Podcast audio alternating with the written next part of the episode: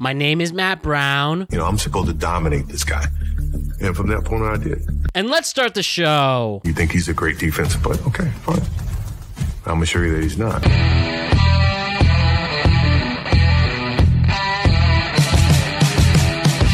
What's going on, everybody? The world is a better place because you are here to join us. My name is Matt Brown, and I am the host of the Productive Conversations podcast. It is Thursday, November 18th, 2021, and we have a great show for you focusing on all things NBA.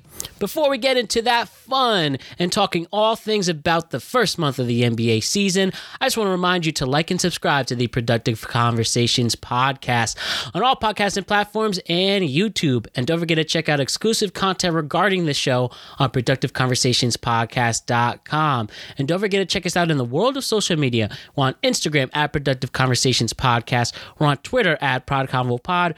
We're on TikTok at Productive Conversations. So, big smiles, big vibes, and yeah. As we approach the Thanksgiving holiday, which is a week from today, Thanksgiving 2021 is a week from today. We are going to just sit back and relax as this year's coming to a close.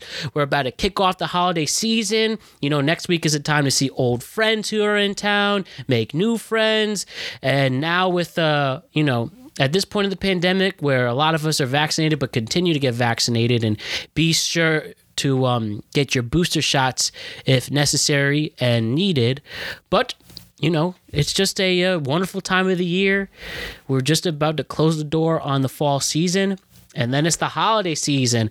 I think i'm actually I believe the 28th of November, which is next Sunday, is the first night of Hanukkah. So that's a nice way to kick off the holiday season and happy Hanukkah to all those who celebrate, especially our friends of the Jewish faith. And yeah, there's a there's a lot to uh, sit back and take in, and we are gonna, like I said, we're gonna focus on all things NBA for this show. The first month of the season has unfolded with lots of crazy things happening on and off the court. Whether Zion's weight situation as he's trying to start his season off, Ben Simmons and his whole saga, and that's definitely discussed throughout this show. We talk about the Wizards being in first place, the Knicks starting off hot and then cooling off. Then you have the Nets who seem to not be missing a beat without Kyrie Irving, and the Celtics, you know, underachieving, and Lonzo and the Bulls are probably the most exciting team to watch in the NBA right now with DeMar DeRozan, Alex Caruso, Nicholas Vujicic. If I'm saying that wrong, I apologize, but that's a fun team. And we get into things regarding the Eastern Conference. And of course, we talk about the Western Conference. Are the Lakers showing their age? Are the Warriors back to being the Warriors and without KD? The Suns are picking it up, and yet there's a big scandal amongst their owner that might uh, kill momentum. Um, then we just have teams who are really close in this very early NBA season. The Nuggets, the Mavs, the Lakers, Jazz, Clippers, Grizzlies, and Blazers are all between one and two games apart from each other. So competitive basketball at its finest. And you know who we're bringing on for this. Today, David Bach, host of Fresh Faces New Ideas, is on the show, and Alex Ranelio will be on to talk all things NBA. Dolo and Bars have other obligations, had other obligations, and they will be back for the next NBA show, hopefully. But shouts to them, and we love and appreciate them. But seriously, this is a smooth show. This is a wonderful show, and this will be our last podcast until after Thanksgiving. So we're going to uh, have you really enjoy what we're going to talk about right here, right now. So with that, Alex Ranelio, David Bach, it's your turn once again. Let's talk all things NBA right now. So here we go. This is a very productive conversation.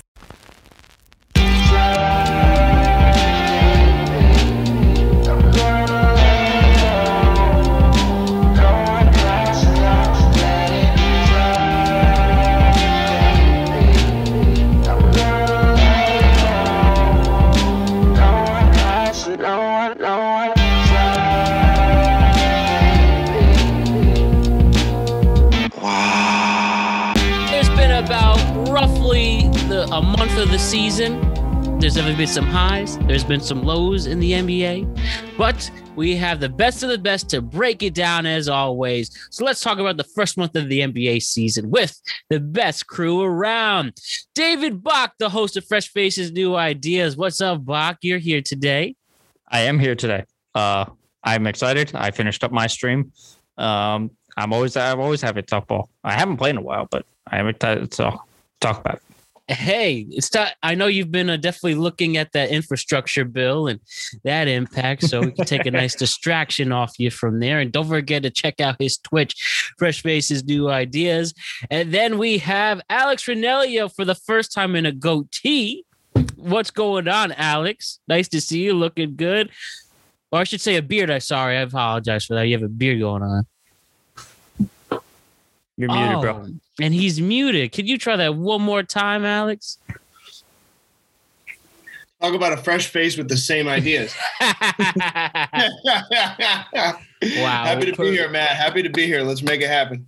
Definitely. And I don't have a mustache anymore for now. Rest in peace to that. But let's, let's get to it. NBA, what a time it's been in the first month. And it's been really exciting and a lot of great games, a lot of headlines. People are fighting on the floor.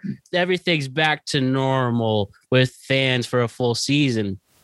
So, where do we start?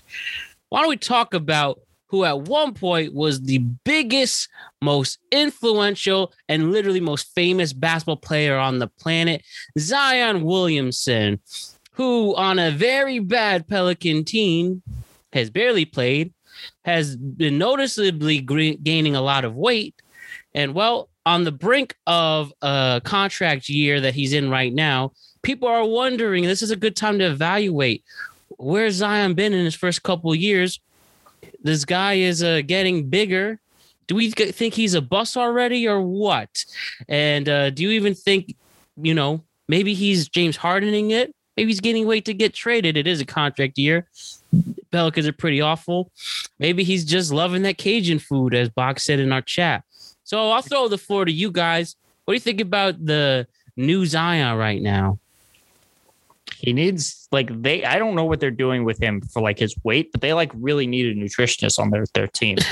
because like the before and after pictures are are the the 2019 to the this year or whenever the first one is it's like incredible he's put on like 30 pounds yeah like this is a guy who you can't say he's a bust because he's been incredibly efficient while he's played but he's missed significant t- chunk of time to start at least his first two seasons um the the update i got is he's cleared for for one-on-one drills and they'll know more on the 24th Okay. But like this is not this is a weird team. I mean, they have some interesting pieces. I don't really think he fits with Ingram. I think if they'd kept Lonzo, that would have been better. Right. Um, you know, getting Valanciunas while they had him was good because uh, Valanciunas yeah. can do the the bruiser stuff and will give Zion some pick and roll stuff. And he's shooting. Valanciunas is shooting like sixty seven percent from threes or some stupid number. um, this year, but like they're they're they're weird. They got some interesting guards, uh, Alexander Walker, Kira, Kira Lewis, but it's just not a good team. I, I don't know. Like, even if you f- he forces his way out, like what, like how? What are you gonna get for him? Like, I don't know what his trade value is because it, he's been like it's it's kind of similar to Embiid when Embiid first got drafted, where he kept getting hurt. Mm-hmm. Where, but like we know when he plays, he's a good player. But you know what is what is the the the the evidence that he takes? Like, there's no real evidence right now that he takes care of himself. Yeah. Yeah. Especially yeah. in a. No, I mean, oh, sorry. Go ahead.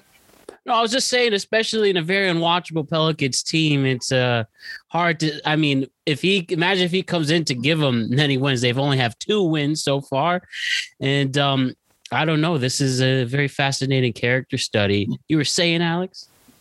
Yeah, no, I mean, just to echo what Box said, I mean, I think we can kind of almost definitively say that he's not holding out. I mean, that's kind of the common modern trend with younger players, like, oh, they're just holding out. You know, it's all speculative, but he is cleared for one on ones. That's good contact. Um, he's back on the court for that.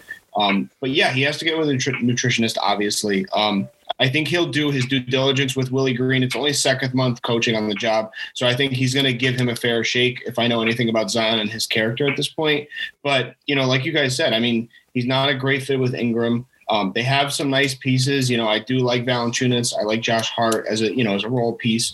I like you know Jaxson Hayes, a nice you know kind of young leaper kind of guy, and they have shooters. But it just comes down to the question of durability, and we just don't know until um, we can test them out for 82 games. Um, and the thing is, you know that that's kind of been my argument, you know, since the draft. I was one of the very few people. Um, I don't have it on record, unfortunately, but I, I swear by it that I was a big, big Ja Morant fan, and this is. Mhm. I didn't think that either of them could play any better or worse. I think there were better um, upside potentials to both in different areas. You know, with obviously like you know the durability, but then the rebounding, the you know the shooting and, and the assisting. But Josh showing up and showing out, and he'll be in the playoffs when when the Pelicans are not in the next you know few years. You know, coming into this season, people were thinking what, you know, pre weight gain, pre, you know, staying off the court, that if he would walk and maybe go to another team, especially one that needs a center. Despite this, do you still think that's a possibility for him? Do you think he'll stay loyal? Will he join his best friend RJ Barrett on the Knicks, even though they have their center position pretty settled right now? Or is he going to go join LeBron if if this doesn't work out and they need to get younger? What do we think? You think Zion's staying in New Nola or what? have I this. think- he's going to sign the contract. Like he's, I, I can't see him walking because we're talking about so for him to be to force a trade is one thing. I don't know if they'll do do that because he, I think it's five years, right? They he they have to decline the fifth year for Fifth the year fifth year is the player option. Correct. So Yeah. he still has two more years under team contract. So unless he's going to Mhm. pull Ben Simmons and he's going to sit for two years, in which case we've had what 70 games of of evidence that like I mean he's clearly can play, but like right. there's no we have zero evidence that he can make it through an 82 game series season. This is literally his first NBA uh, 82 game series. Um, we have no evidence that like he can, you know, prove that he's on a winning team. It's so while tantalizing as it is to to to the image of Zion and this this like the thought of him. There's no evidence that like he can do it. So I don't. I think he's going to get the bag, whatever, whatever he can get, because they're going to give him what like they, they'll give him whatever they gave him beat originally with all the the um the the caveats like you have to play 50 plus games you have to do Yeah. yada yada yada it'll all, All be tied to his health you have to not weigh 600 fucking pounds you know when you said he's the biggest player I think he's like within five pounds of it, right? It's it, I think Boban Right. is the heaviest, and Zion's within like five pounds of him, but he's like six inches shorter. It's a baby, it's a baby Shaq, man. It's it's unbelievable. I mean, no, I mean I echo everything you said, Bach. And the thing too is, um, you know, you, you only have as much trade value and much negotiating leverage if you're healthy. So I mean, his his brand and market appeal is only as good as he is healthy. That's the issue. Um, and and and also too, you know, you got to think about the way they structure the NBA contracts coming out of you know college you don't really get your big deal until after you sign the second contract. Up until after you sign your second contract, you don't have a lot of negotiating power. Um, you know, the, the the players, the rookies that are on those first deals are usually pretty shoehorned into getting that second contract with the team that drafted them. So he doesn't have a whole lot of power at this point. Yeah, I mean, like the only rookie I could think of who really, like in the modern area, was was Porzingis. Like he was the only one I could think of uh, that that that got traded for before signing like a second, and and that was like a clear cut. We're gonna give this guy whatever he wants. And he's the only like like you when you ha- he's right like the the like it's different when you're trading like for Ben Simmons or something where you have to match the massive contract. Like when we're, you're talking about trading for Zion, you're either talking future picks or you're talking like like a um either taking on money or you're talking about like a blue chip guy. You're talking like for for Right. Ja, you're talking about for like Cade, you're talking about for like Anthony Edwards. It has to be somebody on like a similar scale contract. Maybe if we're talking about like maybe if he's not happy next year, and we're talking about whoever gets the first pick, and we're talking Zion for I think Emoni Bates is, is 2023 is projected, or because I don't think uh, somebody's going to trade him for Chet Holmgren. They're going to trade him for uh, was it Paolo Banchero, who's the, the Right. Duke kid. yeah, Um, yeah. It's it's not conceivable that he's it's it's not inconceivable that he would get moved. It's just very unlikely. Yeah, and again, who wants to take the risk on a player who hasn't shown his durability? Who's his rep? Is he? He's not a clutch guy, is he? no. I can look that up right now. Zion Williamson. I think Derrick White just became a clutch guy. One of the Spurs guys oh, did. Oh, Keldon did. Keldon Johnson just became a clutch guy. Oh, so fuck, he's going to the Lakers. um, he's with CAA actually. okay. So, in there, so I guess time will tell with another thing, and um, it's gonna be really interesting once we check back in next month to see if Zion's back, and we can check in on his progress until then, and if he can get that uh, glory he once had. And you know, speaking of players that we talk about all the time, we can literally give him the Ben Simmons moment of the month. But you know, we got to talk about him again. Since we last chatted, he hasn't played. Still hasn't played. Um, at this moment, he's on the team. St- he is not playing. Um, he's claiming that mental health issues are the reason they're holding him back. Despite that, the Philadelphia 76ers have offered him um, options to help treat his mental health, and he's refusing it, leading to some people feeling skeptic if he's actually um, dealing with a mental health issue or is he using it as an excuse? Now, you know, I'll say it myself. I personally think he's using it as an excuse, and I will stand by those words. And if I'm wrong, I will apologize for him and take it back.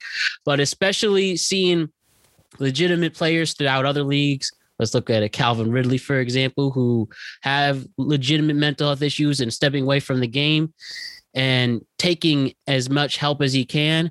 It just seems a little fishy that if he's really battling these demons, don't you think you would you would like to get help for it? Of course, everybody's different, but seems just don't seem to be adding up. You have his agent Rich Paul now making excuses for him, and despite not being on the court, the Sixers are still striving in the East currently. Um, though as I though they're in the seventh seed, still very early, and they're playing all right without him, but they could sure use him. So as we evaluate Ben Simmons once again, how are we feeling about this? Do we think this is going to prolong? Do we think um eventually, you know, cool heads will prevail? Maybe uh, if he is dealing with something, have the courage to go back on the court again, or is this just another um chapter in this whole Ben Simmons saga. And I haven't heard any updates of him trying to be moved elsewhere. What do you guys think of Ben Simmons today? Well, I mean, all the trade guys are kind of gone. Like they're not moving Bradley Beal right now, and and Dame is not playing well. So nope. I, I don't know how much they're going to move for him. Look, the the mental health thing, it, at the very least, if you're going to claim that, you should, and you're not going to take the team doctor, you should at least like prove that you're going to some other type of doctor. Like you right. can't just say like if you're gonna like I understand like people who do have mental health issues, but if you're not like actively trying to, especially like let's be clear, this is not like a regular person who is taking time with them. Like he's not working for this. So in the very least, and he's he has more than enough money that he can hire literally any therapist for anything. He go to whatever doctor he wanted. They're they're clearly offering him a good one. Right. Um, it's so like if you're not going out of your way to do this, it, it lessens your credibility. I think they just fined him as well for um, not being with the team. And look, this team is going to struggle. Embiid is out. I think. I think Tobias Harris is out as well. They're they're missing a whole bunch of guys. Yes, both uh, were out of their last game at the moment. So me saying they're striving really doesn't uh, make any sense. But the fact that they are still staying afloat a little bit over 500. Yeah, I look. It's it's going to be Embiid. It's going to be the show, and it's and they're going to have to figure out how to build around both of them. Um, I, and more likely they're going to move Tobias than something else. Like they, they there's a weird team. Um, they got they need a little bit more scoring. They need like a like a bigger guard too. Like Maxey's okay, but it's they they need like a real uh, a real guard. The problem is there's like multiple teams that need like a legitimate point guard, and they're like not available. Yeah, right. Like the Celtics need Chris Paul. they need a lot of things.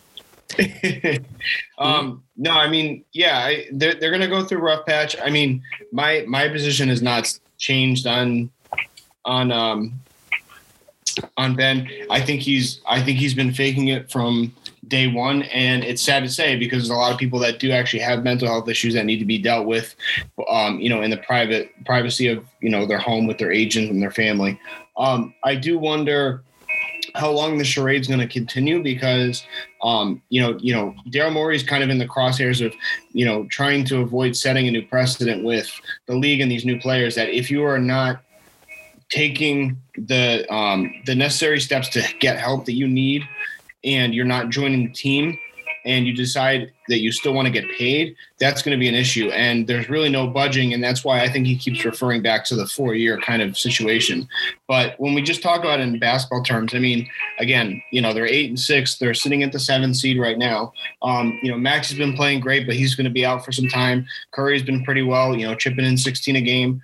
I like Drummond um, picking him up in the offseason to kind of take some of the load off of um, uh, Embiid in case of any injury or anything like that. But um, yeah, they're going to have a tough time. And, and Tobias has been pr- playing pretty well, but I believe he's also out for the short term as well. So they're going to have to pivot. Um, it's going to be, you know, rough sledding for about six to eight weeks. And, um, you know, regardless when Embiid comes back. I mean, there's real teams in the East this year, and I don't and I don't think necessarily health and, and COVID protocols are the only issue with this team. Yeah, it does seem like a mess. And then you know, if you when you hear some of these press conferences from Doc, and he seems so distraught and lost, and it does seem like a mess. Despite being, you know, if the season ended today, they still would make the playoffs. I um it just seems you get a vibe that within this first month that the Sixers are just a mess right now and they can use anything. And this is one of the things Morey has to decide where are we going to move forward now? It's, you know, we're, we're it's, it feels like a generation ago when we talked about trusting the process and they keep getting farther and farther away from that.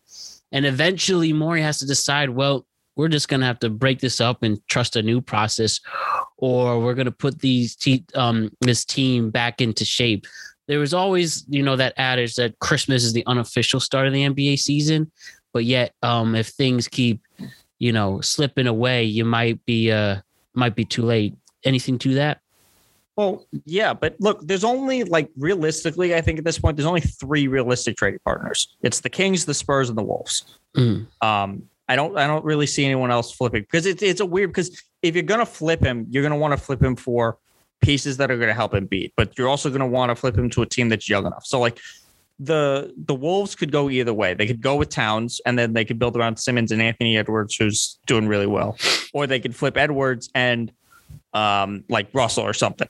That so there's like teams there. Um, it's it's the, basically they have to wait. I think if they find him enough, he's going to do something because that's what happened last time. They find him like a million dollars and he showed up because originally he's like, Yeah, I'm not showing right. up to trade camp, fuck you. And then the the like the day training camp opened, he was like, oh, uh, by the way, I'm here. I'm like, what the fuck you mean you're here? So I think if they keep finding him for like, especially if he's not showing up to like a doctor or like Right. the way you do this, at least to save face is say, look, we're offering you medical help. If you don't want to take it from us, just show us proof that you're trying to do better. Otherwise, we're going to fine you because this is not the first time. Uh, both DeRozan and and Kevin Love both came out and said, "Hey, look, we were like incredibly depressed. It took us a while to get through this." Mhm. So I don't I don't even know if Kevin Love is playing that much in Cleveland. So maybe they, he could help uh, Ben Simmons. But he also made it apparent in a public campaign that he was like behind the movement. You know what I mean? Like there's there's players that really like like show up for it or, or just do it to save face. And I think, like you said, Bach, like until they start finding him more severely, he's not going to be pressed to come back anytime soon because he's like, I'm just gonna, you know, I'm just gonna have Rich Paul be my mouthpiece and that's it. yeah And I, uh, look, honestly, another thing is there's like a sneaky good reason for them to kind of like tank this year. Like, let's say Embiid is hurt a little bit longer, and you you, you want to say, you know what, maybe he's dealing with something. Maybe you know if we're looking at January and they're still you know hovering around that that eight, nine, ten seed spot. Shut Embiid down. Maybe you because look, if you go and you tank and you get you know one of these the, these uh th- these top guys who fit better with Embiid. Right. Having Simmons doesn't mean as much if you can like kind of replace him with one of these guards or I, Sure. I haven't really looked into enough of this draft. Um, but like you know maybe give your guys a little time, let some of your younger guys go, let Maxey grow. Um, maybe you unearth like a like a Kendrick Nunn or some some other random, or maybe you kind of sell off some pieces. Yeah. Like I think there there's like a legit stealth tank issue because there's Yeah. definitely going to be teams that you can kind of like fix the roster a little bit if you ta- if you're tanking.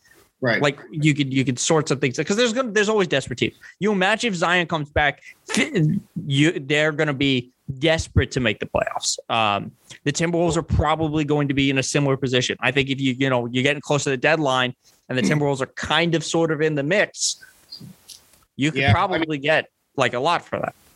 Yeah, and, and I think there's something to, you know, teams kind of strategizing, you know, being honest with themselves and strategizing during a gap year where they're saying, hey, the season's not going where we thought it would, you know, all things considered, we've put our best foot forward. And I'm not saying this is the right time either because we're only about a quarter into the season, if that, but, um, you know, there is something to be said for capitalizing on a gap year because Golden State did it. They re they re upped that thing when when um, you know Kevin Durant was gone and they had a lot of new guys in and out of the roster and they weren't winning with the new guys anyway and Steph was you know hurt and Clay was perpetually hurt back to back years and they just kind of sat in limbo and they and they kind of let this thing grow and now they're the number one seed so I think there is the test to be there's something to be said for that Hey, you do what Toronto did last year, where their their whole team. You just you because look, they're having some COVID issues. You know, you're playing in a weird environment, and you end up with arguably the rookie of the year right now. Um, yeah Scottie Barnes So eh, there's there's look let let if Scottie Barnes wasn't as good as he was, that Toronto was a stealth piece uh, for him. I think Siakam gets traded this year, um, it- because I think they're they're OG and and Scottie Barnes are young enough that you could like build still build around them. Yeah. And I think you could get like, especially if you trade Siakam to like Golden State for like Kuminga or uh, Moody, like that would be a good trade for them because I'm all in on Scottie Barnes. That kid is going to be so fucking good. And I and I believe in Masai Ujiri on being able to construct a, a roster in short time too. He's already Yeah. proved to do it. Yeah. be the one to trust it. And um exciting times for the team up in the north. Now, why don't we talk about the Eastern Conference? We'll talk about some of the big headlines here. Here's one of the most fascinating things to talk about when we're talking about the te- best team in the East. As of this moment, the best team in the East is not the Bucks, it's not the Sixers, it's not the Nets. It- please forgive me. I don't think anybody saw this coming with a brand new coach with so many hu- huge acquisitions in the offseason, like Spencer Dinwiddie, Montrezl Harrell, Kyle Kuzma, and Bradley Beal waiting for this team to come to him. The best team in the East right now is the Washington Wizards. Who would have thought? I mean, that I mean, forgive me, I did not see this coming. Please tell me if you guys saw this coming. Is this a fluke? Is this legit? How we feel about the Washington Wizards at this moment being a contender in the East, or is this just No. pre-Christmas? a- you just think this, this is is- pre-Christmas and they're No, this just like a, pre-Christmas. This is actually like they actually did a story uh, on the Ringer about this, like how like mm-hmm. some teams overachieve, especially the big like the first like when you talk about December being the, the first like official start of the season, the Yeah. first like month or two are super weird. Like teams are still trying to unless you're like a consistent team that like has been together. Like like the Spurs were always good because they were this basically the same team in and out and they had their system. Mhm. So, like, part of the reason that the Wizards are in one is everybody in Milwaukee except for Giannis is hurt or has COVID. Mhm. Philadelphia's we've already talked about. Uh, uh, Dur- Brooklyn had to basically play with Durant and then Harden on like half a leg at a beer gut. Um, like all the other teams that were better than them were just simply like hurt or sick or something. Um, it it like and so they had like a structure they like they could figure out a structure for this team. They they changed one ball they made a free flowing thing. It's not like they got nothing for westbrook. Like they got serviceable players the Dinwiddie was basically out for like Kuzma. I mean, if you all he asked Kuzma is to grab rebounds and shoot the ball and play some defense. I mean, he was kind of doing that anyway. yeah. It's not stretching it. And Harrell is is a better fit here anyway. Their their biggest issue is apparently they've wasted like two two picks, which I'm really bad about because I wanted Deni in San Antonio. Um, but like they're, you know they it's it's a fluke now. I don't look. I put them in the same tier as I put the the, the like the Hornets and um the the Celtics and the the, the, the like the Knicks that like they're they're they're probably going to make the playoffs but if they make it through the first round it, it's mostly because they're playing one of those similar like that four or five team. They're not they're not contenders. It's mostly everyone else is is kind of like dealing with other shit. Like and and Miami came back down to earth from where they started. Okay, okay, I respect that.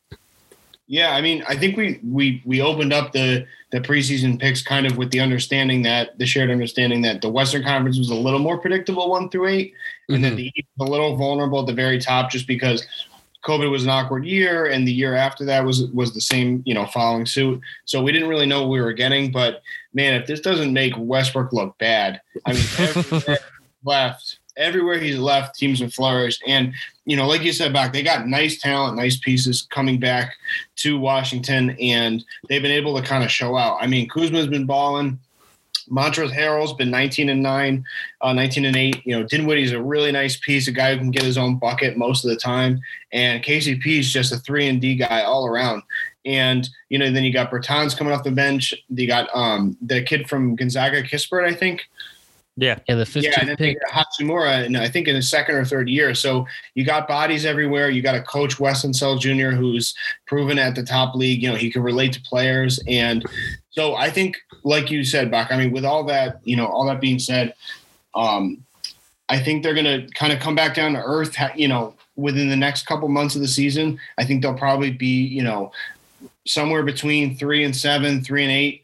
Um, we won't really know until the rest of the season plays out. But um, they've been off to a great start, and you gotta love the way that their team is constructed and how they're very unselfish with the basketball. and they're a team that can make a move. Like I'm pretty sure they have their picks. They still got at least three lottery guys. They have they have Deni, they have Rui, they have um uh, I think it's Troy Brown Jr. is still on that team. He's still kind of like they have the pieces where you could kind of like swing for a fence if you know, let's say Karl-Anthony Towns wants out. You want to, you know, Washington could, you know, maybe it's not the most enticing package, but you got some young guys that could grow with Anthony Edwards and that would kind of fit around him. So they could, like, if not this year, maybe next year, there'd be a more interesting team to watch in the future. But they're look, they're overachieving now. It's the same. It's the same way that like like a couple years ago, there there would be like Orlando was like five and zero or some shit. It's it's Yeah, mostly due I think to that happened early in the season, right? yeah. But it's it's funny. Yeah, it's funny how the narrative has changed around Bradley Beal too, because I mean, we always talk about how him being the top blue chip kind of trade value on the open market. But if you're Washington, it's like, okay, this is what we could be without, you know, Westbrook hamstringing this roster. You know, are we all in on Bradley Beal for the future because we don't want to waste his the rest of his prime, or do we want to part ways and get as much value as we can with him? Because if you're off to this hot start and he seems to be the guy, I mean, he's just been like humming. I mean, there, there, there's a good there's a good argument to be said to put all the chips on the table and get him a nice co-star. Or at least do it next year because this is this would be showing him that you have a year's stability and it's Yeah. much e- it's a much easier sell this year than it was like last year or you know because look they turned the John Wall contract into like four or five serviceable players and if Dinwiddie was didn't tear his ACL net last year I mean that's probably win the title Yeah, and he would probably stay as a net as well. He was a valuable piece right before. because I mean that that that's a I mean he could do We'll let him like sign. What forty percent of uh, sixty percent of what Kyrie does yeah, you, you're gonna get like he he would be better than whatever ten percent of James Harden they had. So it wasn't like like it, you know he I think he got lost a little. Yep. definitely. I mean, he was the it was him and D'Angelo Russell Russell before the Kyrie and KD years began, and you know. I guess he proves that he's one serviceable role player in this league, and well, maybe a fluke for now, but um, it's fun to see what the Wizards have been pulling off. And speaking of the Nets, who you just mentioned, without Kyrie, the Nets seem to have not missed a beat. They're third in the East. Um, th- at They're this moment, right now. yeah. Who are they play? Are they playing the Wizards? They're playing Golden State. Okay, playing Golden State. So big game. I've big missed most of their games. I was watching one of their games when they were playing Oklahoma City. I didn't realize how ridiculous Durant was this season. Oh yeah, Like 29 points on on 59% shooting. Like we're not talking like the, the people who shoot 59% from the field are like Shaq and Mitchell Robinson and DeAndre Jordan, guys who just dunk it the whole time. They don't. They don't. It's not the the number one option on your team who's creating and pulling up for threes like this. It's like I look. We're we're spoiled by having like like a lot of generational talents that the guys get lost, but he's so fucking good. Like Yeah. it's, it's so effortless because he's just like just like he's the the built in a lab like to, to Especially for his tall, lanky look. And he's, yeah, like top 15 NBA players of all time. It hasn't missed a beat. And it, I do think whether it's motivation for not having Kyrie and it's just him and Harden to uh, make up for lost time. And with, you know, the East being competitive, they definitely have to keep afloat. And Eric Adams, the new mayor elect of New York City, said that he will, quote, reevaluate the mask mandate, whatever that means. Could this mean that they lift the ban or at least the uh, no, not mass if they're the mandate? mass. If if they're doing mass mandate, that's not going to give Kyrie back. They would have to change vaccination status, and that's not going to work, especially as we head into a winter spike. Um, so like, look, the the thing with KD is like, even then, like he's not. It's not that he's like trying to prove anything because he's he's valuable. Like he knows that at any point during a game, he's like, "Fuck it, I can go get 10, 10 points in in two minutes." Um, and and he's changing based on who he's in. Like when Harden sits, he'll take more of a back seat. Uh, when Harden when Harden's playing, and then he'll he can he turns it on with the with the bench guys. So it's not like he's it's just his like this is the this is what we really would have seen with if he didn't get hurt. Like this is what they would have Yeah. been last year if he didn't or two years ago if he didn't get hurt in Golden State. Like this is this is the this is the peak of his powers. He's like under he there's no waste. Like he's take he's like 18th in shots per game like across the league. He's like there's no fluid there's no motion wasted. Like it, it's just absurd how how good he is because he can do it all. he, he can and he's been nothing but that and i mean what a ride that they have all been uh experiencing alex you have anything to add to the nets Nah, honestly, no. I agree with everything he just said, like verbatim. I mean, yeah, that's the thing is, you know, KD's just, you know, he he he's he's too tall. He he's he's a matchup member. He's too tall for the bigs in the in the paint. You know, I mean, he's too. I mean, he's too quick for the bigs in the paint, and he's too tall for perimeter defenders. So he's got There's an like unstoppable shot. Three guys who could maybe check him.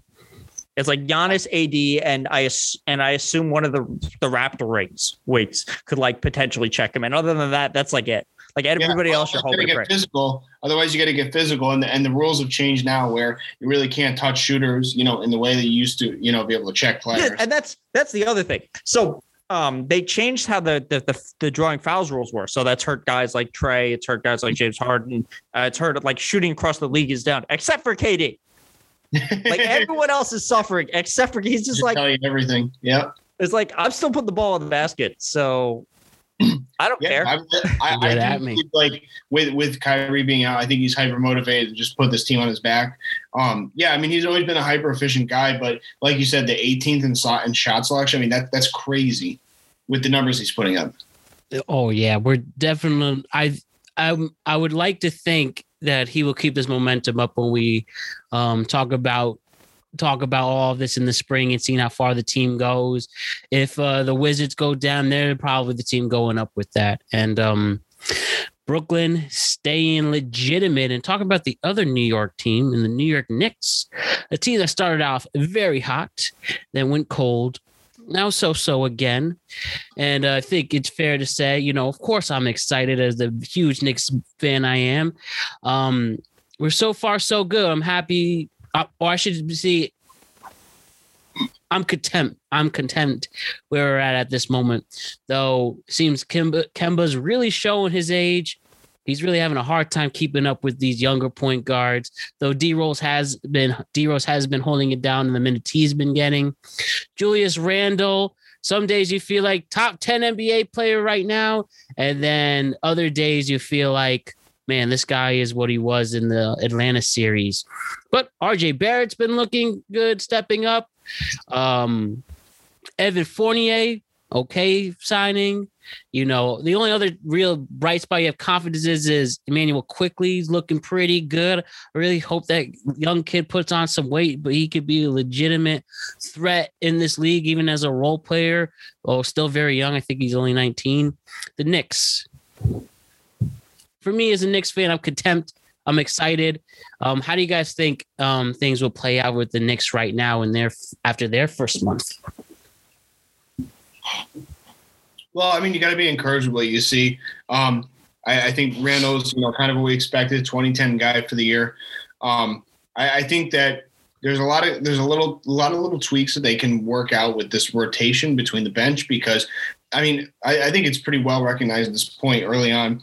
They have the best bench in the league in terms of production. I mean, yeah, right up towards the top. Uh, I think tightening that rotation, maybe changing up um, some of the schemes to you know manage guys' minutes with Thibodeau um, would be great. But you know, Fournier and Kemba coming over in the offseason has helped a lot, and I think it's been able to kind of stabilize that second rotation, that second unit. And I think that Kemba taking some of the uh, ball handling um, dependency for Randle and kind of all that weight and pressure of you know uh, orchestrating the offense. Um, unfortunately, played itself out last year in the in the playoffs, and I think that they can avoid that if they head down into um, uh, into the first round this year in the playoffs. So. Let's get it. You think this team is advancing any way forward, Bach? I think this is a more accurate representation of where the team was last year. Mm-hmm. I think a lot of what we're seeing more is is like a is a um, regression to the means. Uh, a lot of what happened last year, and I've been very vocal about this uh, to the dismay of many Knicks fans, is one Julius Randle kind of overachieved last year. Like the the numbers he put up were not historic to anything else he had done at any point during his career prior to this. Um, the other thing was their the shots of their opponents, like for the whole season, were below league average from three point range, and that made like a massive difference. And I think they're probably stabilized a little more. Look, uh, I think they're they this is like a team you can grow with. You still got some RJ's going to get better. Uh, Obi's getting some minutes now, so you're kind of playing him with Randle. Randle's still only what like 26, 27. Um, Randle's yeah, 27, 26, and and 26. Mitchell Robinson will eventually stop fouling the shit out of everybody. Um, I, but look, the the issue is your starters are you're like the the starters are like minus 14 as a group. They, I mean, the fact that your bench is plus 20 is like the the thing that's keeping which to be fair is not a um is is not like a, an entirely bad thing for at least the last couple of years the Spurs have almost been kept entirely afloat by their bench. So, you know, and your your starting lineup fit fit together way better than ours did. Um, so I mean, it's it's young. You're a lot of stuff will, will come back together. It's it's um, yeah. It, it, you have hope. I mean, like you said, you you you could real you could pull off a trade. Um, I don't think you're getting Zion.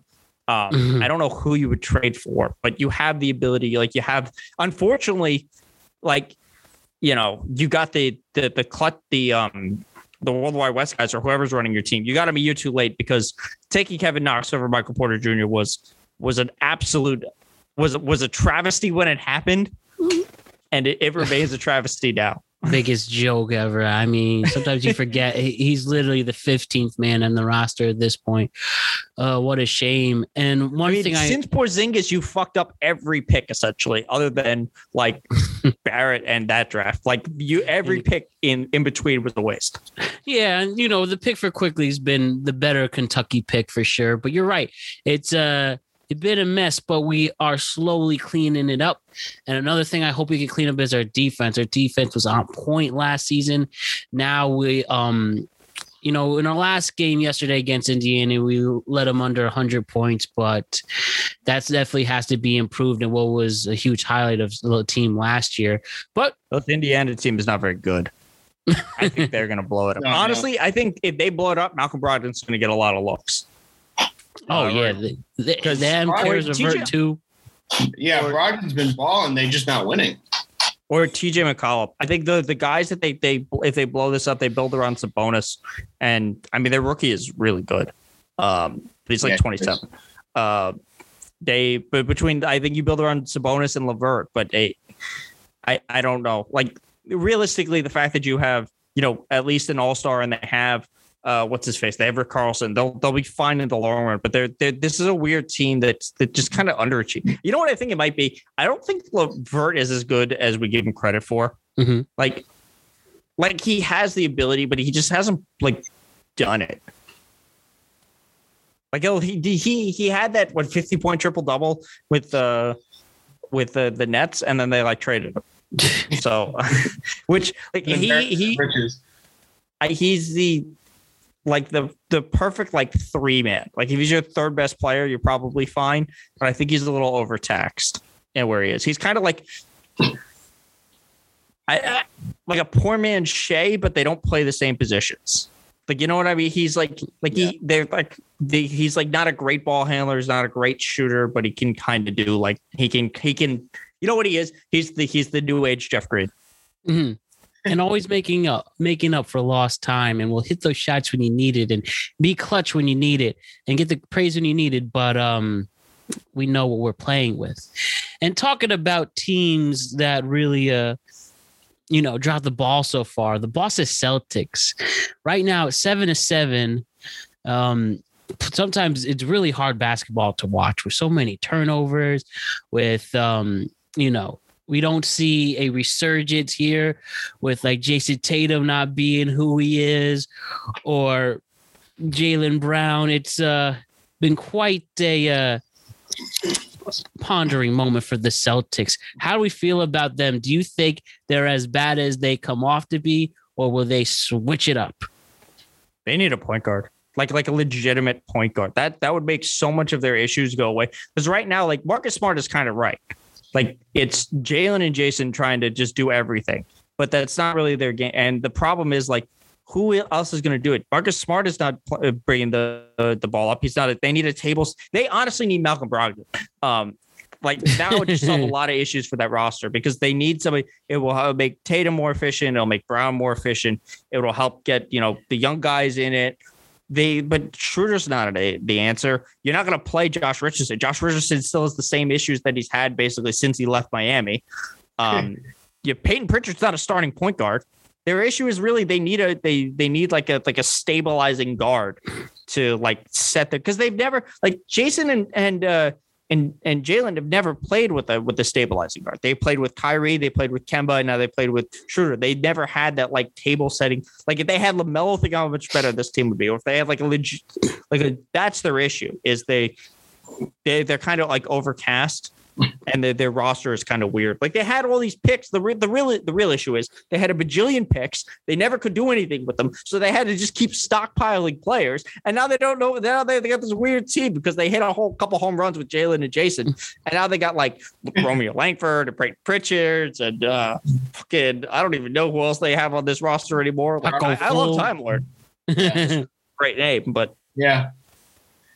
Yeah, no, I mean it, it's it's a weird like duality between watching Tatum and Brown, you know, take all the reps on this team. I mean, you hit the nail on the head. It, it, they, they they need a ball handler, handler. They need a selfless guy. They needed what Kemba could have been last year if he just a stayed healthy and had a little more stature to him. But he's just too small, and you know he he's not the kind of player you're going to run in screening roles like you'd like to. He's more of a pick and pop guy. So, long story short, they need a ball handler. I mean, they're between the two of them, they're putting the numbers up. You know, I mean, on the year, Tatum's 23 and 8, Brown's 25 and 6. They have decent player efficiency rating, but they only do two things well, which is play the wing, shoot at a high efficiency rating, and then rebound the ball with Al Horford and Williams. And I think that they need a better, diverse planogram set for how they're going to attack you know these teams in the east because they only do two things really well. And it's a little redundant having those two guys really taking all the reps on offense. I mean i, I was a little skeptical i mean i wasn't skeptical because i think udoka can coach but you know those are big shoes to fill when brad stevens goes upstairs. And i think that having hit you know we're gonna have to see how how this team looks by January, February. Um, it could be one of those things where they may have to blow this thing up and move um, either Brown or Tatum. I think it's too early for that. I also don't think I would blow them up yet. I mean, you have two. They're they're essentially under twenty. I think Tate maybe Brown is twenty six, but they're like both No, I mean, they're- I, I mean, you, they're- you- you want those, like you want those two type of wings. I think it's much easier to build around them than it is to go find the players that fit. Like like to go find another Brown, you have to hope you get another Brown. Like you have him now, it's easier for you to figure out how to like fit with them.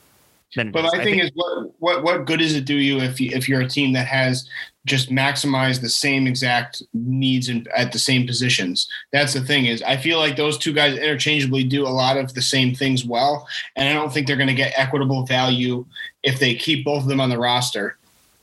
I, I yeah, but I, I I understand that, but like a lot of the, the league now is switchability. Like a lot of what's happening in Toronto is also OG and and and Scottie Barnes overlap a lot. Um, it's like so having guys who can do similar things is important, especially on the wings, where you Sure. you need to be able to deal with you know maybe a bigger wing in in um you know in, in dealing with Brooklyn or or not having like a because it gives you the ability to stay big. I think not not giving this a chance with at least like a legitimate table setting guard. Whether like we're not, we don't need, you don't need like a Malcolm Brogdon type. You just need somebody, you know, Ricky Rubio. If they get Ricky Rubio, I can't imagine it would be very difficult to well with with uh, Collin Sexton out. It might be a little harder, but like trading for Rubio shouldn't be. Like that would that would fix a lot of their issues. He's not going to hurt them defensively. I mean, it'll hurt them a little bit spacey, but if he's running pick and rolls with the other guys spotting up, it'll give you some uh some rope. So there there's I think you you need to give it at least a year with it being like their team. Because it's not like they haven't been successful. They've been to multiple Eastern Conference finals. Right. So the, you have something here. It's just okay. Well, we've tried. I, I just it just like to me, it doesn't make sense that they've constantly tried the same type of guard. And I mean, I get it. You you can get Dennis Schroeder for like ten bucks. you, you give it a shot, but it's not like working. And I I think you're finding that that that like a actual point guard. I think you know honestly they might be able to get Dragic too. I think Dragic might be another guy who might be because uh, apparently they have a six foot seven guy backing them up, backing up Fred VanVleet in Toronto anyway. So Yeah. they don't Dragic like there's there's guys. I think it's too early to say oh this team can't work together. Now let me ask you guys this because Mhm. I, I'm going to plead ignorance if I'm if I, I don't know any better. But when Brad Stevens went to the front office, was that Boston telling the rest of the league that we're different, we're going to run things different now because they've been playing captain conservation since they got those draft picks from Brooklyn, and they've been hitting the proverbial wall every year at the top of the Eastern Conference Finals. I mean, at what point? And this goes back to my point about having you know too much of the same the same skill set, the same talent on your roster. At what point do you look at the two guys and say, we're not going anywhere unless we shake things up and make a trade for equitable value because we've seen how talented these two guys are and we're not saying that we can't win at a high level as constructed but in order to get over the hump we need to fill out this roster with the best possible surrounding pieces Yeah. Okay, but then with that argument, if you're gonna blow it up, what are you what are you looking for? Like what are you trading? I assume you're not trading Tatum, right? no i would trade you- brown at his Right, you're trading Brown. right So so this is kind of similar to the, the Simmons and the Zion thing. What what what what value are you getting for moving him? You you're not moving somebody like this just for the sake of moving him. Right. You have to look for. So the, the question is, what are you looking to trade for? That's why it kind of made sense for them to be in the um in in the Simmons discussions because that's at least a piece. But like, who who are you looking at to move Brown? That would be the difference to push you at a different level. If it was like what Dame, you're not getting Dame. You're not I, getting. I would, uh, I would definitely try to make a deal with Atlanta if you can. They have a really nice pieces to fill out the roster, and they're looking for a second co-star with Trae. So you're gonna you so you're saying they should blow it up and then take what like Cam Reddish and and DeAndre Hunter? And try to get. I mean, if you're taking DeAndre Hunter because Jaylen Brown is what you hope DeAndre Hunter turns into. of course, no, but at a certain point, I mean, you need three solid guys, not just one phenomenal player. Right. No, I agree with you, but I, I think they already have two solid guys already. I think it's easier to find the third guy, that, uh, and it doesn't even need to be like that spectacular guy. They, the rest of the roster more or less would make sense if they had like a legitimate point guard. But I, the thing, the thing, Bach, and I agree with you. I think they've been trying to look for the third guy for two, three years now, and they've just completely struck out, whether it's been injury or just swing and misses. Yeah, but this is the first season that they've had, you know, the young guys being the young guys, like where they've had the ability to like it be this team. Because originally it was that that big four, and then Gordon Hayward's ankle got fucked up, and then you know there was a that they were the weird teams with Kyrie, and then they like last year could have done it, but the last two years, but they didn't have Kemba or the Kemba was an issue, and then there was the bubble season.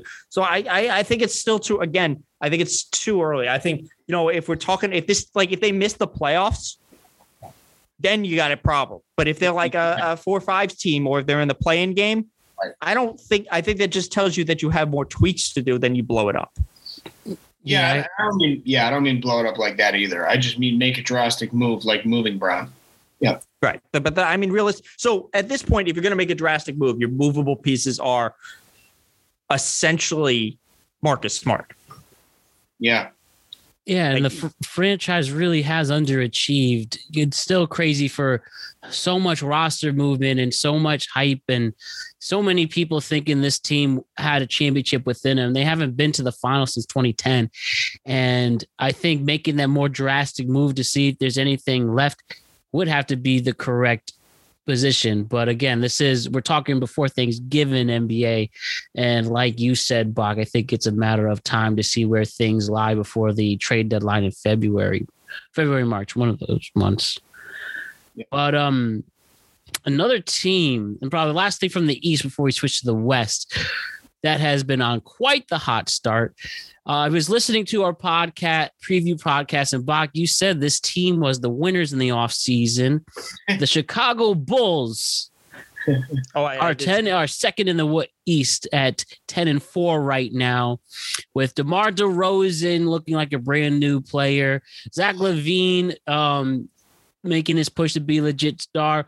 Vucevic, Vucevic, I mean, just boards after boards after boards. And of course, getting Lonzo um, adding on to this very um, exciting team with other players like Alex Caruso and Tony Bradley and to name a few. The Chicago Bulls. Do we think this is more legit than the Wizards' hot start? Um, yeah. please add on. Yeah, I think they are. Look, they're certainly going to have problems in the playoffs. Losing Patrick Williams is like a big blow because they don't really have an answer to the the Giannis's, the KD types Mhm. without him. Um, but this is a a much improved team. They're getting Lonzo to like. I, I keep private, but like there's certain guards who like settle things down, and the improvement he's made is is drastic.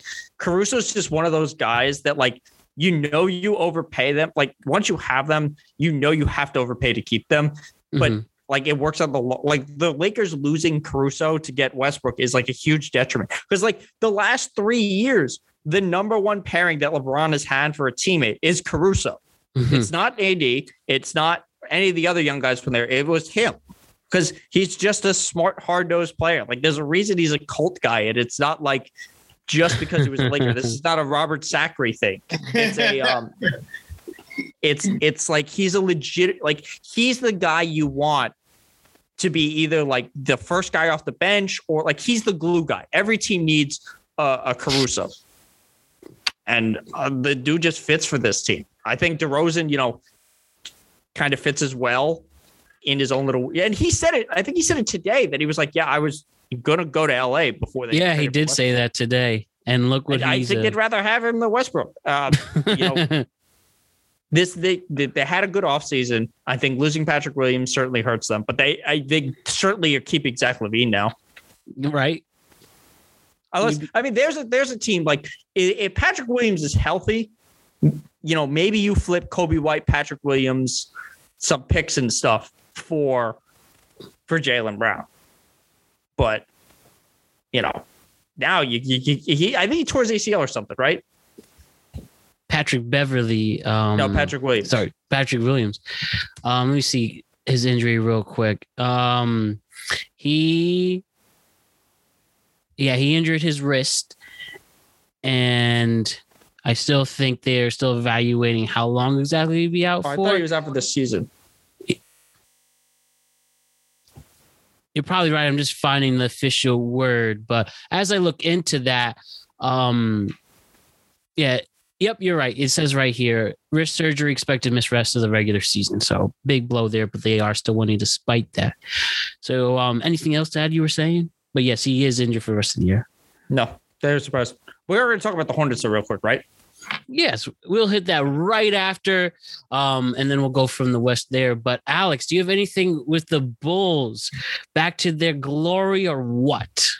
I mean, back to the glory, maybe we'll see. I think they've gone off to a hot start, and I think they are the real deal for the remainder of the season because they're constructed the right way. They they win with hard nosed defense in the perimeter, and they play big boy ball when Vucevic Vucevic is healthy. So I think they're going to be around you know, by the end of the season, um, into the playoffs. I still think they're going to kind of come da- back down to earth the way we think the Wizards are. I think they'll be between that, you know, three to eight range, but they've been the surprise of the league so far, and um, they'll be around at the end. They're Okay. definitely the, the best of the second level. Like like the the the KDs, the, the the Bucks and the Nets are still the two best teams in the conference. But Right. like right below them, it's like Atlanta and, and Chicago. Yeah, because I mean, look at it. You got LaVine, Lon- Lonzo, and Caruso. Those are three of the best point guard. De- I mean, backcourt defenders in the entire league.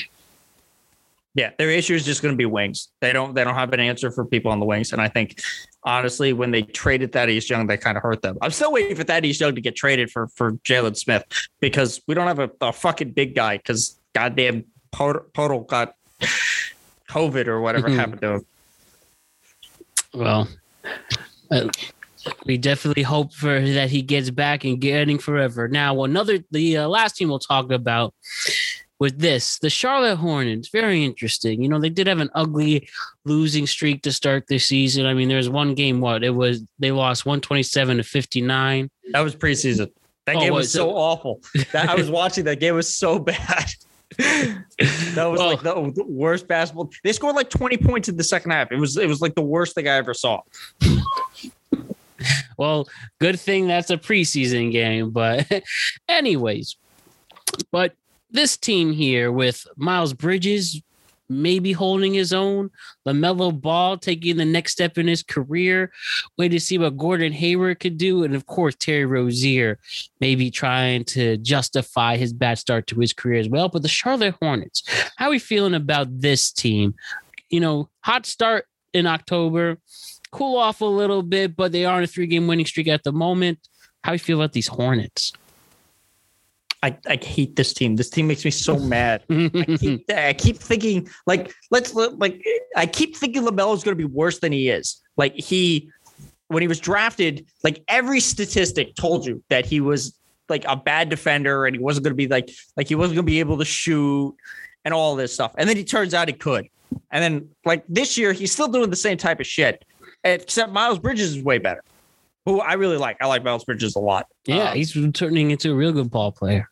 like he's probably going to come down to earth. Like, he's averaging like 27 a game. He's not going to be averaging that much like for the rest of the season, but he could be. You know, I love I love their draft. They had between Bouknight and um and uh that Kai Jones. They had a good draft as well. But like this is a they, you know this is a good young team. This is kind of how you build correctly.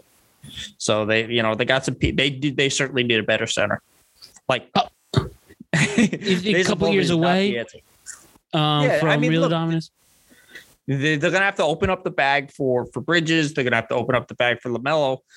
But you know, other than that, you have a. Uh, they're gonna be a destination in the East at this point. Like guys are gonna start looking at the because they would have made the playoffs last. They were like the the, the four seed at one point last year, and then Lamelo missed like ninety percent of the season after that. Yes. So I mean, there's there's no reason to think that they're not going to be a dest. Like, look, think about it. Like a couple years ago, their best signing was Al Jefferson. Like he was their like third best player in franchise history. It's been a long time since those good old days. Um, do we feel this is um Manella, do we feel this Hornets team is an example of a team to really, really look out for? And they're starting to plant the seeds to maybe be in a Yeah, big name themselves. Yeah, they'll definitely be a destination for years to come. I mean, they're just young. They're learning how to win, and that's really the biggest thing. I mean, they lost four or five recently on their slide, but they've started off hot to start the year. And you always look for teams to have good balance both offensively and defensively. I mean, you're getting good production from Bridges and Hayward, and Rozier and LaMelo are a really nice complement in the backcourt. So, yeah, you're going to have to open up and pay money, you know, down the road in a couple years, but you can restructure a lot of the other contracts um, outside of LaMelo and Bridges. So, I think that the sky's the limit with them as long as they continue to progress and learn how to win throughout the season. I think they'll be I think they'll be fighting, you know, between the 4 and 8 seeds by the end of the year. Okay, okay. So, let's talk about the West. Let's start off with Alex's team, the Lakers. Oh man, people leave your team and uh, really make the most of themselves. We have LeBron. I don't know. I don't want to question someone's injury, but um, again, it's uh, other fishy things in this world. He's supposed to come back on Friday, uh, and uh, you know this team is just a game above 500 right now. Panicking yet, Alex? Are people uh, old guy jokes justifying themselves, or what? I've learned the hard way that you don't panic until LeBron comes back. Um, no, I mean, there, you know, there, there's good things and bad things to take from the experiment that this this roster has shown so far. I mean, for one, AD has been a phenomenal leader. He's talked talk mm-hmm. about a mm-hmm. turnaround in one year from injury and coming back from injury um, to this year. I mean, he's been 24 and 10. The two and a half, 2.1 blocks up until this point has been phenomenal. It just shows he's a dominant force inside. Um, he's definitely been the enforcer. I, here's the thing with Westbrook, and it's just it's never going to go away. He's averaging 19, 8, and 8, but it's the turnovers, man. I mean, it's just poor judgment after poor number judgment. one. If he just turned down, if he just reduced the turnovers, he would he would be able to alleviate the weight of LeBron's workload throughout the rest of the season. That's the only reason they brought him this year was in addition to making a long playoff push into a championship, they brought him to take 20, 30 games off of LeBron's plate. And the more you continue to turn the ball over, the more you put the team in harm's way to lose. And that's what he's been doing. And and that's the issue. The, the only issue I have with this team. I mean, Melo's been godsend. He's been balling out. I really yeah, like how about that? I really like the late draft pick they had, Austin Reaves out of Oklahoma. Um, he would no, I don't think anybody saw him coming besides the March Madness tournament, but he's been unbelievable playing defense on both sides of the ball for that matter. Um, and yeah, and then I mean, you know, you got guys like Malik Monk playing a big game here and there, but the, the, the point is, I think that they have the talent, the bodies to be back in the finals by the by by the summertime next year. But Westbrook's got to start taking care of the ball and just understanding to live for another play and stop putting the team in harm's way. Well, I mean, there's other things too. THT came back last night. Um, so he's he can definitely give you another ball handler because he's a bigger dude. Um, and the other thing with Westbrook is like he starts slow. Like every season, he starts poorly. In the second half, he turns it on. He's a much better player. And also, this is like he's he's he's never really played in this situation where there's like truly another dominant ball handler. Like the closest you can say to that would be when like right when they made the finals Oklahoma City, but he was the point guard. Like like when you're playing on LeBron's team, it's LeBron's. This is not like, you know, I still think I'm better than KD because I'm 22. It's it's my team. It's LeBron's team. So he's still trying to figure that out. They are light on shooting. They're missing a bunch of guys. I don't think um, Wayne Ellington's back. Uh, they're still missing Trevor Ariza. Like this is a work in progress. Yeah, they're old, but they, they, there's no reason to count them out totally. They still have LeBron. They still have AD. They'll uh, between LeBron and, and Frank Vogel, they'll have enough intelligence to figure out how to maximize West. Because you know, you know, LeBron is hyping up Westbrook all the time to try to figure out how to get him to get it.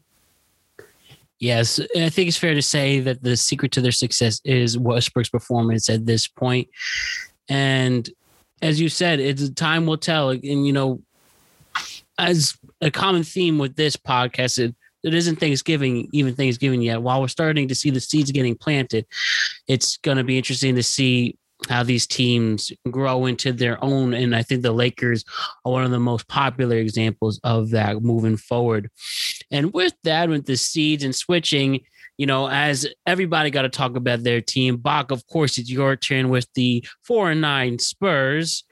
How you feeling about them? Is uh Pop gonna is Popovich gonna just say fuck it, I'm retiring? And then finally, will this be the the uh, changing moment, or um are they just gonna go run into it and be legit?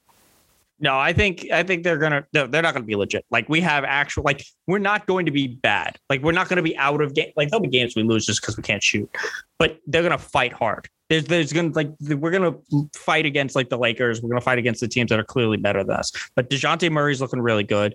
I'm impressed with Kevin, uh, with with with Kelvin. Um, Devin Vassell's playing very very well. Um, I look, I'm still mad about the Primo pick. Um, I, I, I wish it'd been somebody else. Like I, I we certainly could use Sengun or Kai Jones right now. Um, but you know we got we got some good young guys. We'll we'll be bad. Hopefully we're bad enough to get one of those uh those big dudes. Hopefully we don't end up with that fucking center from Memphis. That would just not be another pick that we needed. Um, but like no, I we're an interesting team. Where you know this is the first time in a while for rebuilding. But uh, you know where I'm happy. I think look I do think that this would realistically be one of the destinations for Ben Simmons. We do like Bryn Forbes and and Derrick White and like Lonnie for for Ben Simmons and like a pick. Um because I, I think he would he would fit a lot uh, a lot of our issues is we we don't really have a wing. Mm-hmm. Like we're kind of we're, we're we're top and bottom heavy in the sense that like we don't have bigs. But it's it's like Poeltl has been really good. Like his passing is like I'm not saying he's Jokic, but he, you know, he, could be prime Joakim Noah. as long as he doesn't get his brothers on uh his enemies too, why not? But you're that's, that's, yeah. Actually, I do have a lot of stat like the ringer piece on the numbers that Jokic is putting up is like fucking mind blowing. The like, the the the things that he is so just for record. So um just, reading this paragraph. Jokic's basic counting stats are impressive enough. He's on pace. He's on pace to become the only fifth player to average 20, 10, and five more than just once, joining Giannis, Oscar Robertson, Wilt, and peak unleashed Westbrook post KD. The advanced numbers are jaw dropping. He leads the NBA in value over replacement player, box plus minus, win shares per 48, player efficiency rating, estimated plus minus, and 538's Raptor and wins above replacement metrics, on top of having the highest single season PER or uh, WS over 45. Like the numbers this dude is putting up are just so ridiculous. It, yeah. Like the, the MVP is him, Westbrook, or him, Curry, and Durant. And he watching him, you see that old school style of basketball. It gives a lot of the 90s vibes of pure perimeter in your face. And again, I mean, he will literally, you know, ask the um As Markieff Morris what happens if you piss him off. He'll just push well, you down, run into you then. The, the and, Morris twins are fake tough guys. speaking of that, I know this is an old story, but the Jokic brothers and them starting beef, they start they just make up a, a Instagram called the Jokic brothers, has 50,000 followers, you know, literally threatening them blatantly on um social media like that. But hey, I uh I guess that's how they do it. it you guys just find that funny or anything? I mean, it was a funny story. It was, it was like, it was like a week of guys just like getting angry and fighting each other. yeah, but that wasn't even much. The, the, the couple fights that has signed Rudy Gobert and um Miles Turner. Miles Turner. That that really wasn't that was really nothing. But you know, just see the passion in his back with these NBA games. And um talking about passion, right? You have the Warriors not missing a beat.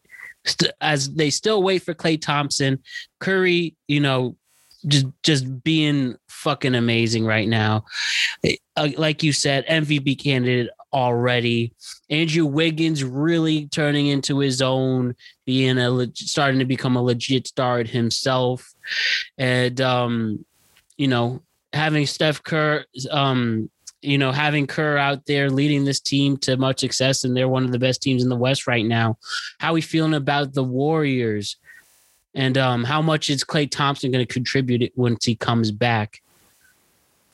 Well, they have the luxury of working him back in. Like he doesn't have to play back to backs. He doesn't have to play the three and four nights or the five and four, whatever they do. Like they can work him. Like they have the luxury of it. The young guys are getting experience. They're also missing Wiseman.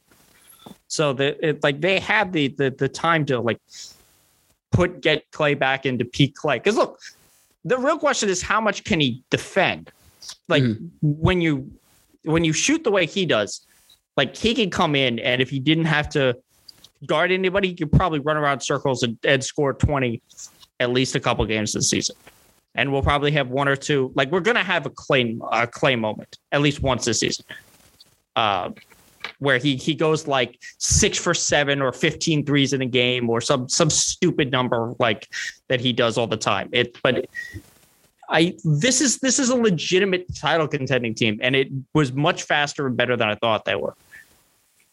Yeah, right. I think that's the. uh I know, and I said that I really think the Warriors will win the West, but I thought like a lot of these teams is going to be something that grows into this legitimate team. But now they're, uh you know, just adding up to the wins at this point. You feel the same way, Alex? Yeah, def- yeah, definitely. You know, I mean, uh, Steph looks back to MVP form. I think he's on a mission this year, um, back healthy and whatnot. Um, Wiggins has been a huge contributor. You know, 18 and four on the year. Um, Draymond's been able to, you know, get back to his old self, initiating the offense and and really bolstering that defense down, you know, down at the bottom of the paint. Um, yeah, and and, and and like Fox said, you know, when they get Wiseman back, um, and they get Klay back, I mean, they're going to be like unstoppable because we, you've gotten more production you could even imagine from you know guys like you know Damion Lee and Poole and Scano Anderson, and that's just going to contribute to um, how fluid this offense is. It's going to force guys to come out of the paint, um, open things up even more to chase out them to run up on them and at the three point line. So um, this team, I, I expect to be there at the end of the year. Um, you know, the Western Conference Finals, and I think a lot, including Vegas, had the same outcome for them as well. They, they look they look unbelievable. I kudos Steve Kerr for turning this thing around in short order and being able to balance the minutes and you know the time frame for these guys' development too. Yeah, I mean, if we see the Warriors back in the finals after this quote unquote rebuild, it really be one of the most fascinating turnarounds um, in NBA history. It really will be. So, Well, the the other thing is like they're recharged. Like part of the reason they they they didn't win a couple of years ago against Toronto was injuries, and that that Yeah. part of it is could be chalked up to the fact that they played like an extra season in playoff games over that like five year stretch. So you know, having Klay be out for two years, having Steph basically took like a year and a half off. Yep. It recharges you. It, it, like adds a, a year or two to your career. It's the same thing that like LeBron. Like let's be clear, the Lakers probably would not have won the the, uh, the bubble title if they didn't take three months off to recharge LeBron. Yep. Like Yep. having these guys having that time off makes a huge difference. And part of it is like Steve Kerr, I think, had to to change how he played because he had a the like the level of intelligence that he had during the, the that peak teams with like Durant and stuff was just they didn't have that. So you had to like figure out how to get some of these younger guys and let them understand things. And you know, Wiseman's a young guy. Like Wiseman would have been a, would not be considered like a negative if he was on if he had gone third.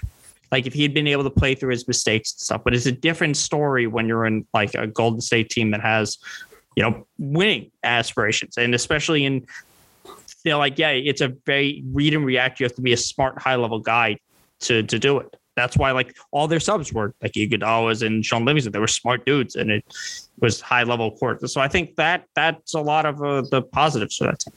Warriors coming out to play, especially in that basketball IQ, and talking about the other, another, I should say, another West Coast team that has been really exciting people. Despite starting one and three, this team has not lost since nine game winning streak. The Phoenix Suns, amongst their uh, their owner being investigated for toxic works environments, the Suns uh, not pay, not losing strides in um, this next year, really wanting to get back to that final spot in the for the West Coast. How do we feel about the Suns right now? I honestly most I I they're one of the teams I picked to go to the finals. So my my answer to that hasn't really changed. They're the part of it is similar to what happens with Washington. A lot of the They'll league stay. But they'll stay this lot- way. Eh, well, no, they'll they're they're more likely to stay because a lot of the teams at the top this season in both conferences had like legitimate questions or are dealing with injuries in the case of the Bucks, where like Phoenix is essentially the same team. They just kind of swapped um what's his face Saric for uh, JaVale McGee. And so they they they have like legitimate uh reasons to be good because they're they're just rolling it back. And a lot, especially where like every other good team is either dealing with chemistry issues or injuries or everything else, it makes sense if you know who you are, you can be fine. Yeah, that's the thing. If you know you can who you are, you can be fine. And you know, beating really intimidating State's up teams. 20 going into the fourth on the Nets. And that was a hot ticket too, but there should have been more buzz on that game. But yeah, like you were saying, Bach, I I see this team, you know, not missing a stride. I think it will be interesting to see where things will turn, momentum shift, you know, amongst this investigation. I think that's something worth considering. But for now, I um but for now, winning here's all, and winning also creates distractions. And a team that's not winning, the Houston Rockets, Bach. I have a quote from you from our season preview. Don't worry, it's not incriminating or anything. And I did not um, change your influences, but you said this during our um, NBA preview. Um, I was watching Summer League. I watched like all the Rockets Summer Leagues. Holy shit, that team is going to be good in a couple of years. Now I did That's, not a, that's a caveat. In a couple Yeah, years. Yes, I told exactly. To be fair, to you said a couple years. I didn't influence it to change that, but you know, the team that is one in fourteen right now, um, one in thirteen who've lost their last twelve straight. Again, I don't know. The team's starting to they're- figure it out. They don't. They don't know who the point guard is. They don't know if it's Kevin. They don't know if they Kevin Porter Jr. can play point guard. They got some nice look. Kevin Porter. Look, Jalen Green is going to be really good. That kid is going to be really good. Sengun, I'm still. he- He's at the very least he's going to be serviceable. Yeah, I, I don't know what they have. Christopher. I mean, that's a nice swing. They they they got um Yabusele, I believe as well. Like they have some interesting pieces. They're going to be bad, but they're going to be fun bad. Where it's like, oh, this team could be like good in the future. Like not they they're going to be bad and they're going to be like arguing with Oklahoma City, about like who's going to be tank harder. But it's not because Oklahoma like Oklahoma City is going to blatantly tank. Like Shai is not finishing this season playing all the games. They're going to sit him in like February. Um, Houston is going to let up. They're just going to be bad because they're young. Like, do, do you think this is Oh, you're totally right. But do you feel like this is really, really bad, or it's just you know, it is what it is. They're bad because they're young. Like, like I don't know who's like really, really bad in this league. I, I don't. Yeah. I don't know if there's teams that are like legitimately, truly terrible. I can tell Like, you this right is now. real- Huh? Who? I can tell you right now. Rockets, Pelicans, the, the Pelicans. That that's like a bad team. but that they have like hope. There's no teams that's like objectively uh, like terrible where you can see that there's like nothing. Like there's some teams that aren't as good, but there's no like like we're not talking like the the early 2000s uh, or the early 2010 Nets where it's like objectively hopeless. or like early two there's thousands? bad teams. They're they're, they're, you know, They're hopeless. they're they're they're mostly just young. Like It the- is- like, like even even forever. Orlando, which was considered like the number one shittiest team. Like Cole Anthony's balling. Saying. They beat the Knicks at home Cole too. Anthony's balling. Uh, uh, uh, Franz Wagner's really good. Um, Jalen's, uh, you know, Mo Bamba looks like an NBA player. Like they have some some.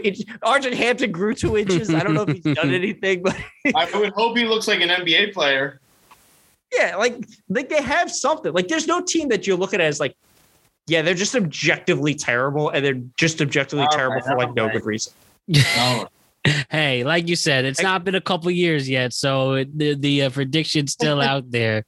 But Yeah, hey, time will tell with that. And um, I don't know. The, the Warriors were pretty awful at one point, right before their resurgence. It happens. It's sports, and um, well, shouts to the loyal Rocket fans. I guess that's all I can say. yeah. You uh, had you almost winning. You almost won a. You almost won an Eastern Conference Finals one time. Look, I as- much as I, I think if you really ask them and be like, would you rather go back to the James Harden Rockets and watch how fucking boring that team was, or would you rather like suck for a couple years with this team? I think they'd kind of Yeah. rather suck because it's certainly more entertaining. Like watching the Rockets on with James Harden was kind of unbearable. You know, you know what was dangerous and abysmally bad and really painful to watch that was also entertaining? That was in the same state was the Astroworld Tour. Oh. oh goodness. It must be a Houston thing. I don't know. Well, we definitely say the rest in baseball team peace. Just win the, the the World Series. They were in it and lost um in six games against Good. Atlanta. They're But definitely rest in peace to the uh, victims of the Astroworld yes. disaster. But anyways, yes, Houston. Um, Houston's got we have a problem. yeah, they, they Yeah, the problem is they're, they're like three years out. Maybe maybe six. fair enough. We have the proof. Look, so um, I'm pretty sure with like there's a good chance that the Rockets make the playoffs probably before the Kings do. And I'm like hesitant to say the Pelicans as well, but I don't know if Zion shows up again and they're like kind of good. Yeah, we'll see. Um, Oh, like like even the worst teams are like you can't say the Pistons are just like awful. Like they're bad, but it's not because they're like Cade like Cunningham's they're they're a poorly put together roster with shitty players. They're just kind of young. No, Yeah. they've been bad. That's why they're young. Oh, yeah, because they blew it up. And, and now they're they're learning. And apparently Killian Hayes is terrible. I the the last um Houston related um question for John Wall. So once he comes back healthy, is he definitely getting moved, or are they going to make him suffer too?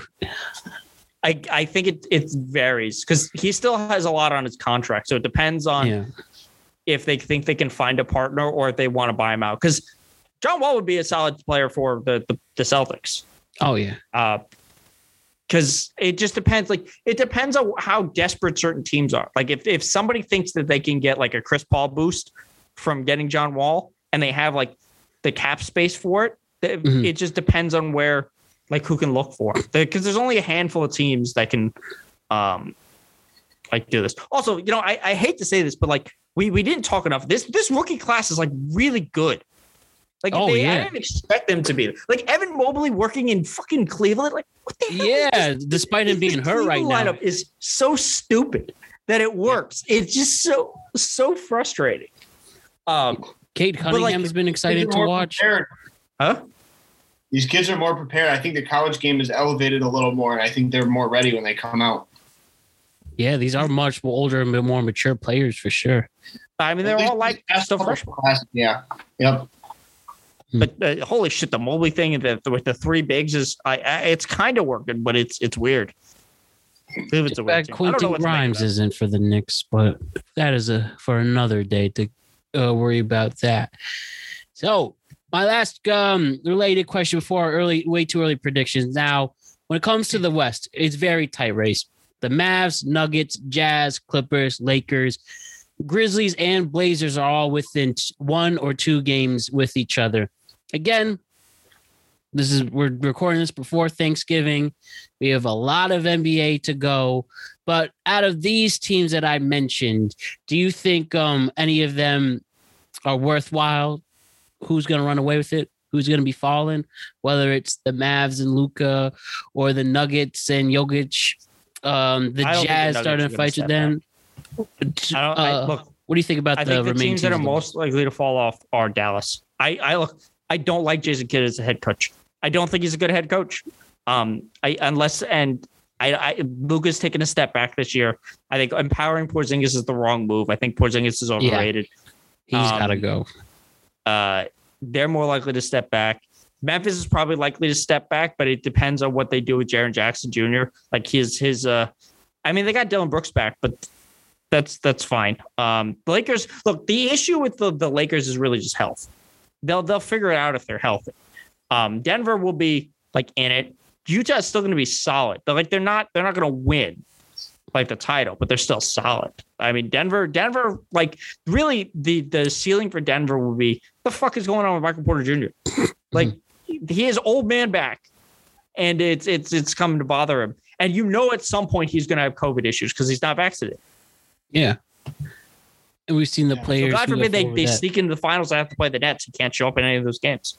How about the Clippers without Kawhi um, Yeah, who still cares? holding their roles? Is there anything to that Who you think? Just who No. cares? It doesn't matter. I have zero trust that Paul George could lead a team in the in, the playoffs. He did it for like two and a half games. Yeah. I think their ceiling is like the Western Conference Finals, which they'll probably lose if they do make it that far.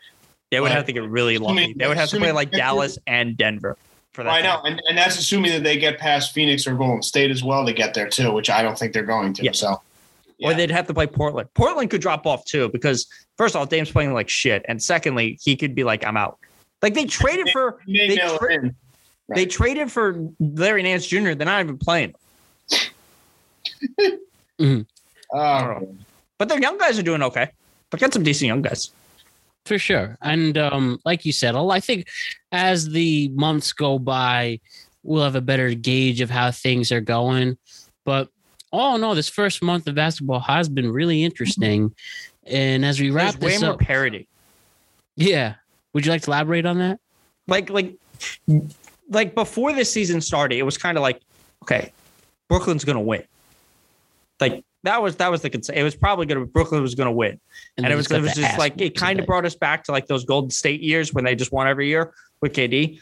But like there certainly appears to be the teams that were closer, and maybe that's because of injuries and COVID stuff. But there seemed like at least the middle appears to be more exciting than it's been in a while. Oh, especially yeah, that middle. As I mentioned, those teams in the West all separated by one to two games. The East is pretty even for the most part. At least they have teams over 500 with all of them. I think um, it's going to just be a lot of fun to watch. And when we talk about way really to predict NBA Finals again, I'm going to stick with what I said in the uh, preview podcast with a Warriors Nets finals. Though as we're recording this, they're having a finals preview right now, and you know Warriors are winning by 27 in the fourth quarter. So that means nothing. They're like, like when they play, used to play the Cavs all year, like they would occasionally blow them, blow them out on Christmas. And they- it was Exactly. like irrelevant. It could uh, it, it um it's just early season woes and stuff, you know. Um, but I'm still gonna stick with that Warriors and Nets finals. What do you guys say? Are you gonna stick with your? I can't remember. Did you? I think Bucks and Suns was that. Somebody said that. I think that was I probably said Lakers. You said Uh, who? said- I, I I think I said- said rematch. okay. Bach with the uh, Bucks and Suns. Do you still? I still think the Bucks are going to make it. Um, I I just think I would switch my my pick to the Warriors now. okay. Okay. What do you say, Alex? Yeah, I mean, I had Lakers Bucks, I believe, at the beginning of the season, but I'm not ready to get off that because I think that the Bucks will still be there. But I, I'm actually ready to, assuming that Michael Porter Jr. gets his shit together, I'm ready to ascend and and lift Denver into that conversation. I mean, they're going to be in the conversation next year. Like, Well, I think they'll be there this year too, and it just depends on the depends on the timetable for Jamal Murray too. I haven't yeah, even ruled that's out- when definitely next year they're going to be like yeah they're yeah going to be at it. yeah but this year is this like this is going to be one of those years where it's like a weird like it kind of like tw- uh, when the Raptors won. It's not inconceivable that like a like a, a team that's not really the best kind of sneaks its way in and wins. Yeah. because a lot of there's a lot of like uh like turmoil with the top. Like there's like it's it's technically feasible that Philly could win. Like if if Embiid they make it in the finals, and Embiid decides fuck you, I'm going I'm going 2001 Shaq on everybody for two straight months. It's not inconceivable that they could win. Yeah, I just hope it doesn't happen that way.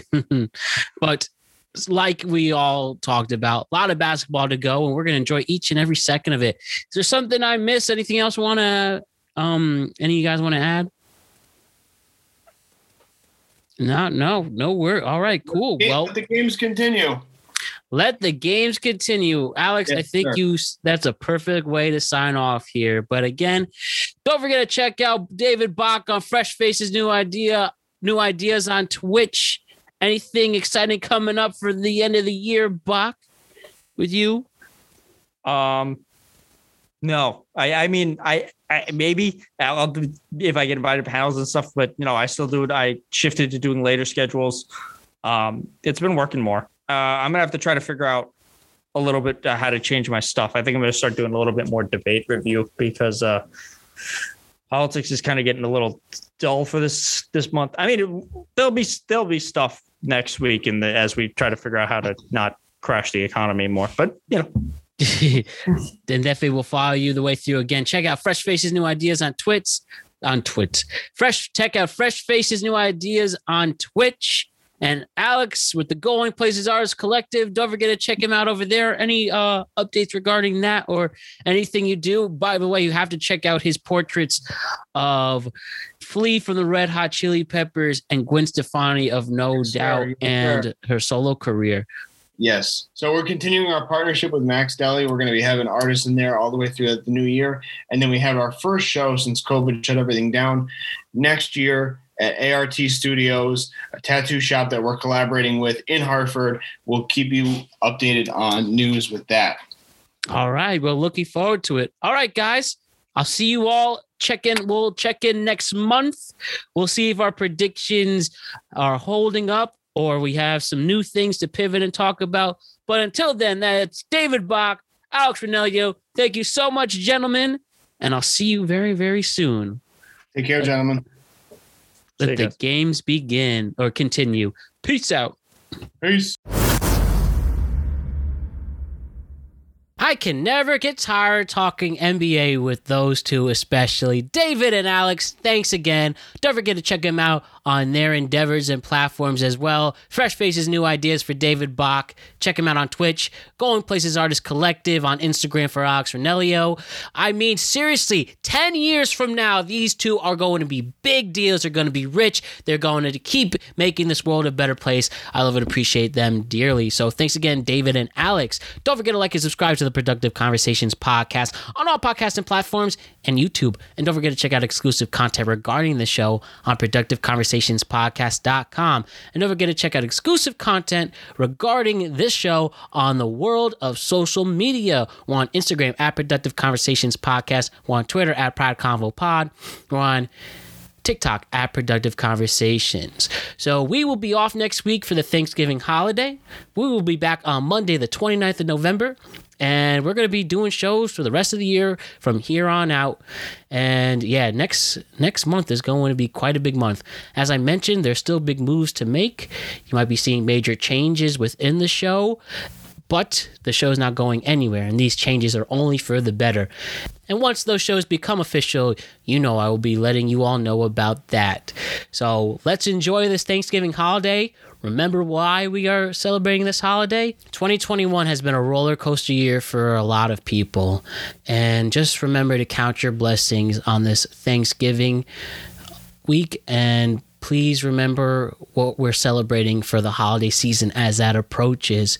But there's a lot to be thankful for, there's a lot to be excited for, and remember there's somebody who gives a damn about you. There's somebody who loves you. There's somebody who's thankful that you're around, including me. I love each and every one of you. Thank you so much for tuning in as always. My name is Matt Brown. I am the host of the Productive Conversations podcast, and I will see you all very, very soon. Happy Thanksgiving, and don't forget to check in on your friends and family. Love you all. Peace. All she needed was some